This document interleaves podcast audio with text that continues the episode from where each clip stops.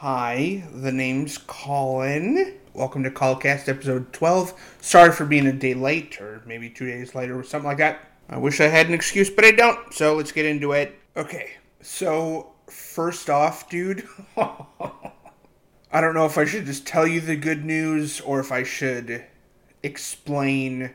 Let me explain. I'll explain first. So, I went to film school in 2014 i started september september 3rd uh, no it was uh, like august 23rd something like that. I go to film school with a buddy of mine tristan malu from washington. I'm from oregon. We drove to michigan to go to film school. The plan was to do one year. He did the one year but it's not one year it's two years in one. Two years like a man. Two years in one. So it's 24 credit semesters. I've probably talked about this on podcast already, but if you're new here, this is for you. We wrap the one year up. It's three semesters. You go. We went year round. So of the the summers of 2015 and 16, I was in I was in school. 24 credit semesters for that first, you know, 2 years wrapped into one. 1500 hours spent on film sets outside of class. So that excludes class time homework, and uh, and all that. So we wrap the one year up. My buddy Tristan goes back to Washington. I decide to stay.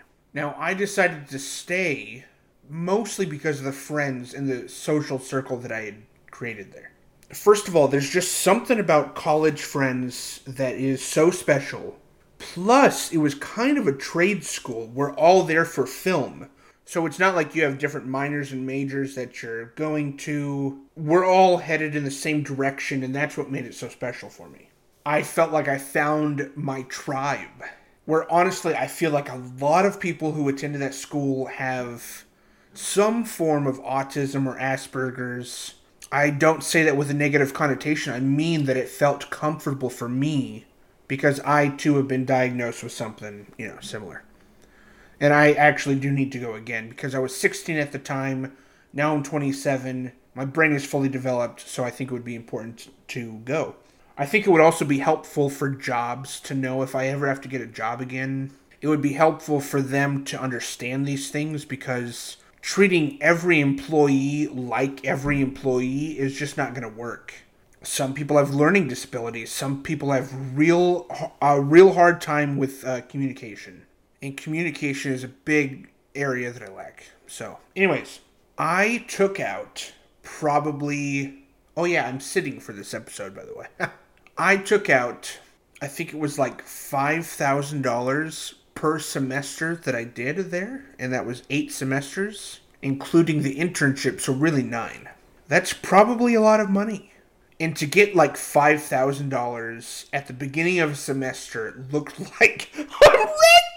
Little did I know that it needed to last me the whole semester, but more often than not, I'd find myself mid semester completely broke.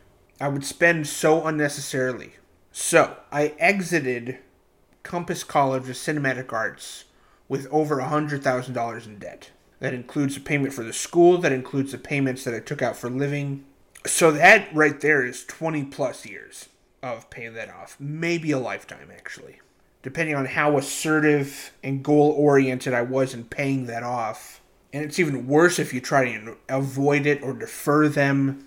So I was deferring them for a long time because I just didn't have any way to pay them back. I was working kitchen jobs. Wells Fargo would try and go after my parents to see if they could pay it, and it was just kind of a mess there for a little bit. 2017 2018 was extremely stressful. With ending school, knowing student loans are going to start, I have two degrees in film, and associates and a bachelor's, and I'm working. I'm salting fries and flipping burgers.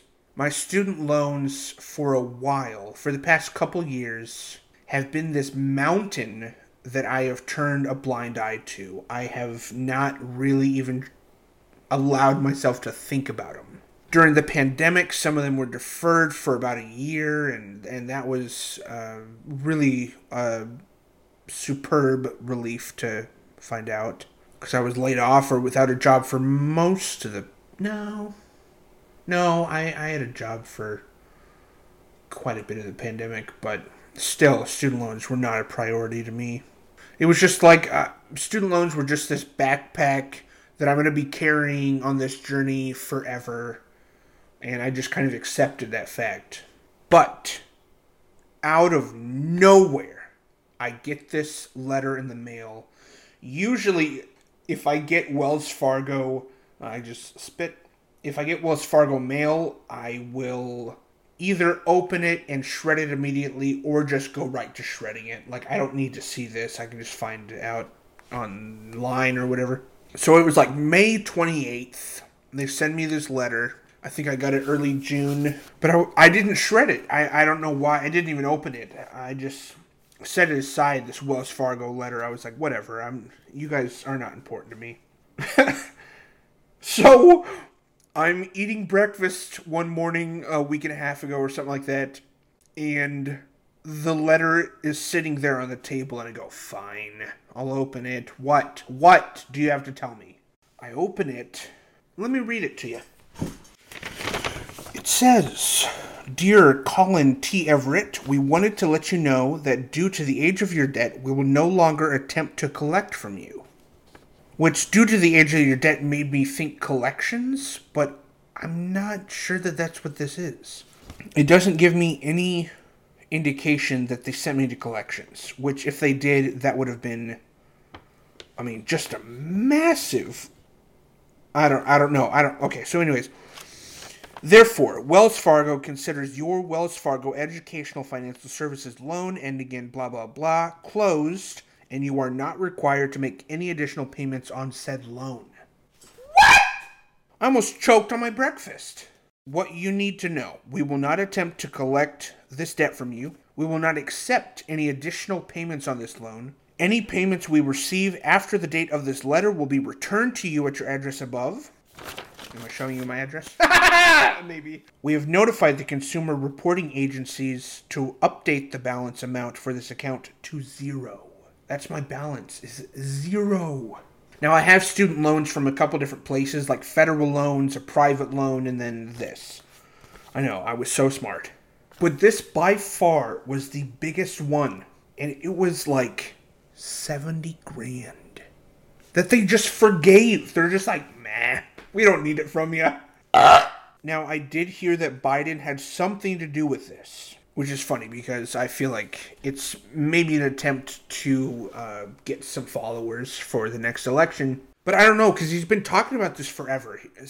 You know, since he since he was elected, he's been talking about since before he was elected student loans. He's been talking about eradicating them or or um, reducing them, and it's kind of absurd. I don't I don't believe it yet I still feel like there's some repercussions or some sort of collection agency or something, but they don't indicate that. So I don't. They said it's been reduced to zero. I want to believe them. Seriously, that is one of the most exciting things that I have ever encountered is my student loans the years that I would have been paying were reduced from 20 plus to maybe 5. I don't even. Uh, I'm framing that. I'm framing that. But yeah, anyways, I had to share that absolute excitement because, uh, well, it's exciting. So, and since school, I have really regretted how I spent the money, and I've really been hard on myself. There's a fly in my room, and now this news just alleviates me from from despising Colin in his early 20s and how ignorant that dude was. You know, I don't know if it can be reversed at some point. I don't know. I really hope not.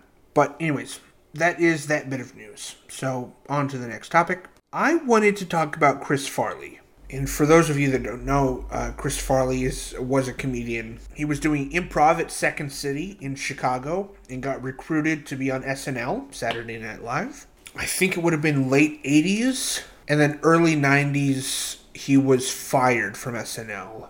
And I'm not sure if he was fired before Tommy Boy and some of his bigger movies because those movies are like SNL productions. So, I don't know, maybe they fired him and hired him for a couple movies. I don't know. I don't remember. But Chris Farley is the com- the comedian that I have the most resemblance to, and I love that. And I actually think that losing weight would would remove my resemblance to him, which is kind of a bummer. And it's not that I even find him always laugh out loud funny, mostly because I've seen just about every bit of footage that exists of him multiple times over. But I love Chris Farley for the reasons he did comedy, as well as the darkness that he had inside of him. I have total compassion for his struggle with his darkness. For example, he went to rehab 17 times. I think Lorne Michaels at Saturday Night Live, they sent him to rehab 17 times. I mean, 17, that is just outrageous. Like, he is clearly not going to be getting a handle on his drug addiction or alcohol addiction if it's 17 times. And I feel bad for his friends at SNL who watched him, watched his demise. Because what can, what could they have done? Seriously, yeah. Like, I guess I resented them for a little bit. Adam Sandler, David Spade, Rob Schneider. But what could they have done? They can't bound him. They can't trap him into a a drugless room. I mean, it's, Chris Farley is one of the saddest cases I've ever heard. And his reasons for doing comedy was out of total insecurity. I'm to make you laugh so you don't make fun of me. I'm to make fun of myself first so you don't. And he really didn't find himself funny. That's that's the kicker for me is that he would always want to be just like John Belushi. He wanted to be just like him, and and sadly, he did die at the same age as John Belushi, who was on SNL uh, a couple decades before him. And I mean, John Belushi was Chris Farley's Jesus, and Chris Farley unfortunately followed his route of life to a T. There's a book, The Chris Farley Show, written by his brothers as well as anybody who knew him at SNL. The whole book is it's an incredible book. I still have it. The whole book is just stories and paragraphs about Chris. And it's such a beautiful book. You got Bob Odenkirk in there, Spade, Sandler Schneider, and that one other person, you know. But their detailing of his life, his personal life, is just tragic. He was sober, totally sober for Tommy Boy, which I love him for. I love that he was sober for Tommy Boy. He had to be contractually. So, at the end of Chris Farley's life, he was offered a role to play Fatty Arbuckle. If you don't know who that is, Fatty Arbuckle started back in the 1920s and 30s and 40s. Maybe not the 40s, I don't know. No, I think he was. I think he was still trying to come back from what happened. There was a woman who accused him of sexual assault, but it was a lie. Even after it came out that it stop, that it was a lie, his career was absolutely ruined. Fatty Arbuckle was kind of like the founding father of physical comedy. He brought up Charlie Chaplin and Buster Keaton. Like he was the guy doing doing physical comedy in the silent film era before those two and his career was absolutely demolished by this one accusation that wasn't even true. So, Chris Farley was offered a role to play Fatty Arbuckle in the story of his life. But there was a, a requirement that he had to be sober for two years before he got to play that role. Okay, I do not agree with that whatsoever. Be sober for two years before you. No, just Make him be sober for the movie, just like Tommy Boy. Just make him be sober for that movie. That's it. That's all they needed to do. And because of how badly Chris Farley wanted to play Fatty Arbuckle, he was devastated by the two years of sobriety that he would have to have. Understandably, I can imagine that a drug addict looking at two years of sobriety is a is a mountain. So after Chris Farley was offered that, instead of getting sober for those two years, what ended up happening was Chris Farley went on a three day bender where he didn't sleep. He went to bars, strip clubs, he had parties at his place, and he was not, he, he didn't sleep at all. He had so many different drugs in his system that eventually, at the end of the three day bender, he tried. I this is something that I heard. He tried snorting his name in cocaine but it was I think actually an eight ball, which is more than cocaine. That's like several drugs mixed in. He was with a hooker, a lady of the night, and his body started shutting down as he was alive. He collapsed, and his last words were, "Please don't leave me," to the to the woman, and she left. She left him as he was dying. He he collapsed, and he was you know pleading with her, and, and she left Needless to say, I absolutely despise that woman. If she had acted, she could have saved his life. She could have. If the police had got there on time, pumped out his stomach, you know, anything could have could have saved his life. There are even uh, images online of his of his death, of the scene where he's you know he's foaming at the mouth, and it's incredibly tragic. Thirty three years old, who dies at 33, dude? I think he would be mid 50s right now, kind of like Sandler and Spade. And I can't even imagine Chris Farley in his 50s still making movies and making us laugh. I can't even picture it. But I absolutely love Chris Farley for so much more than just his comedy. I think mostly what I feel for Farley is absolute compassion for his struggle. He details in his book, uh, The Chris Farley Show, there's a quote of his that says, um, The first time you try heroin, it, it captures your soul. It takes your soul hostage, or something like that. And I believe it. I believe that the first time you try heroin, I've never, ever, ever done it, never plan on it, but you are not in control of the addiction at that point. And that is so terrifying. But he was he was one of the most incredible acrobats I've ever seen in my life. And he was 300 pounds. The dude was so athletic. Yeah, I love Chris Farley, dude, and there's never going to be anybody else like him. People compare me to him all the time, but I will never live up to what Chris Farley was. But yeah, anyways, I just had to share my thoughts about Chris Farley to you guys. As you guys know, I am such a fan of physical comedy. And I love that it's not just restricted to fat guys either, because, I mean, look at Jim Carrey, Chevy Chase, Dick Van Dyke, just absolute masters at physical comedy. Charlie Chaplin, Buster Keaton, obviously. Chris Farley, Kevin James, even Jack Black. But physical facial comedy is just it resonates so deeply with me.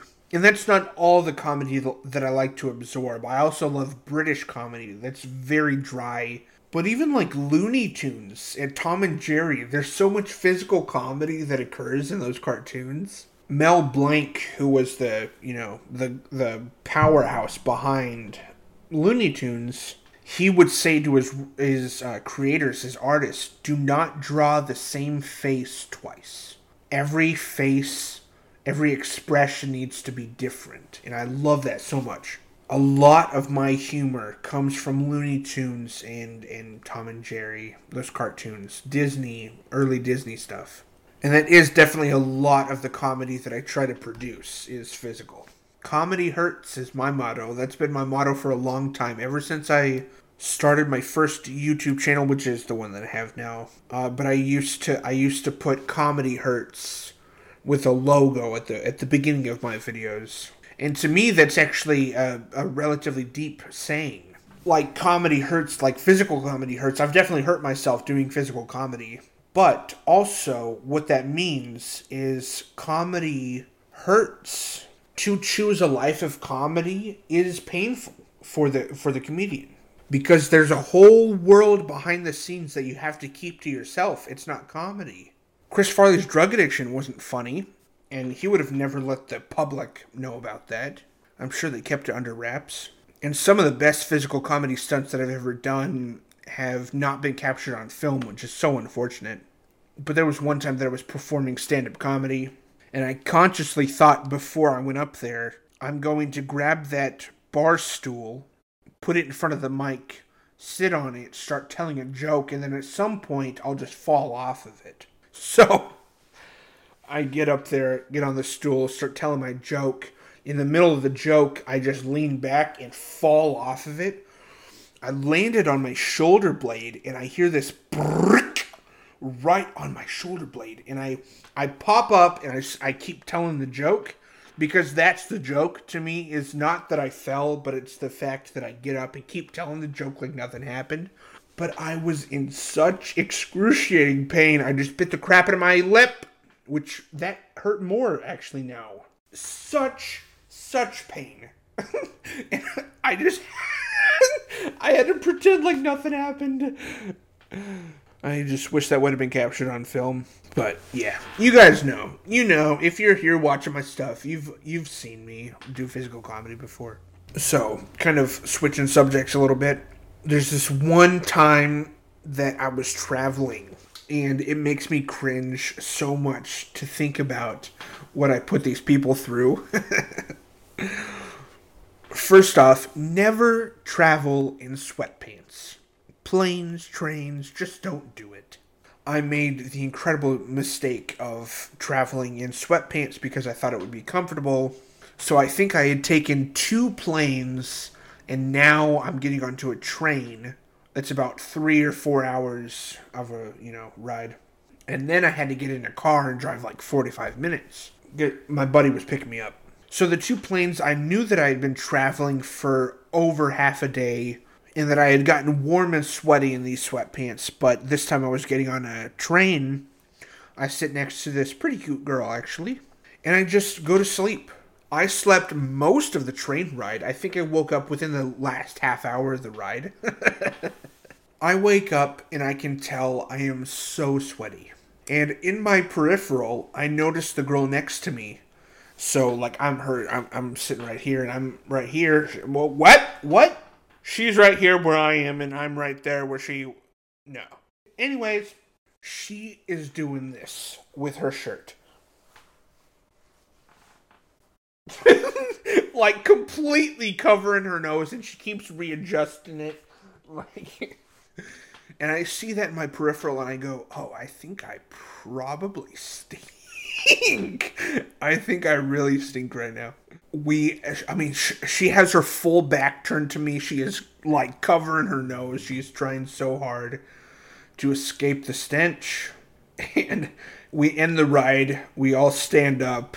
I turn around and I get death glares from people. Like, there's this one 15 year old kid who was just staring me down he was so mad. I just remember their faces staring me down and I was like, "Oh man, I think I probably stunk up this whole cab, dude." Which I couldn't escape it. How could I have? I just didn't know sweatpants would trap so much heat and cause me to sweat. I hadn't changed my clothes. That was horrible. Luckily, I think this was from the Divine. The my buddy who came and picked me up had one of the worst stuffy noses. he had such a cold that he couldn't even. I mean, he was talking like this, and he couldn't even smell anything. I was like, "Thank you, Lord," because that would have been incredibly embarrassing. I get to my buddy's house, who I was living with at the time. It's him, his girlfriend, and his brother. And I walk up, I hug Kiowa, and I can tell immediately he smells everything. Like he he's using his shirt to like do this, and he's like, you know, like w- wafting wafting the smell. And I went and changed immediately, but still that whole story just sticks out in my mind with uh, everything I put them through. Traveling is not fun, dude. I don't enjoy traveling. I find it incredibly uncomfortable. I just don't like being out of control. I don't have any control over the situation. But yeah, anyways, I don't know. That's a small little story. I just needed to get off my boobies. Um, I guess I'll end this podcast with talking about Oklahoma. If you guys don't know the uh, play Oklahoma, like Hugh Jackman before he was Wolverine, he toured as the main character in the play Oklahoma. So this was 2010. I was 16, I think. And here in Salem, Oregon, there's a Skit Theater, which is Skit is like a acronym, eh, you know, S K I T. Everything stands for something. I remember the audition was beautiful. I made everybody laugh. It was so funny. And I had taken classes, and so the the director of the play was familiar with me, and she came up to me after the audition, and she goes, "I love that everybody got to see how funny you are." And I was like, "Yeah, yeah, me too." So she cast me as this character called Ali Hakim, or Ali Hakim, as they say in the play, with the accent from Oklahoma. So I'm playing an Arabic guy. Oh, and this was the hat I used. This was the hat that I used during the play for Ali Hakim. and I wouldn't talk like this. I didn't really know like what accent to use or whatever, so I would just it was sort of Indian, sort of Arabic. Allahu Akbar. Okay, that's inappropriate. So I was cast in this play, dude, with a bunch of other high schoolers who were a little bit older, a little bit younger than me. And I can honestly attribute those three or four months to the happiest months of my life. I sobbed when the play was done. When we were doing our final bows and the director came on and we gave her flowers. I had to walk off stage. I was bawling. I I don't do well with things that I love ending, like summer camp. When summer camp ends, I fall into such a summer camp, like post summer camp depression. And this was exactly that. I uh, I hated that it was over because I got so much attention. My attention seeking quota was filled to the brim for those months. I was one of the main characters. I had a I had a couple songs and I did a lot of improvising. So I would deviate from the script and I would do that purposefully just to make other cast members laugh on stage, which they were not supposed to. But I remember being able to do that because I had the script memorized perfectly. The dire- the director came up to me one time. She goes, um, I don't remember why she asked me, but she goes, "What page do you say this line on?" And I go, "72." And she looks and she goes, okay, what page do you say this other line on? And I go, page 43. And she turns to it and she goes, you're sick. okay, that just fell. But I knew the script inside and out. I knew everybody's lines, dude. So I was able to just like do this in and out of uh, improv, going back to the script and making people laugh. After one of the performances, the director came up to me and said, okay, stop improvising. You have reached your limit. You've done enough improvising. You have to stick to the script. it's like, okay, if you say so. And and the friends that I made are still my friends today. I just remember making them laugh even on stage and that was that was the biggest achievement. But I had to tell you guys about Oklahoma because you know, a lot of people have their like high school days, their high school sports days and stuff, but mine was this play. This play was just such a, a beautiful time for me. There is a video of, of one of my songs that you can find on my YouTube channel. I did a reaction video to it. But I have the red hat, the whole dress up, and I'm singing this song. Uh, it's a scandal. It's an outrage. But uh, yeah, that was pretty much the podcast that I had written out to share with you guys, and now I really have to go poop, so I'm probably going to end this. But uh, sorry for being late again. I'll, I will try not to do that anymore. I love you guys so much. Thank you for listening, and I'll catch you guys next Monday. Peace.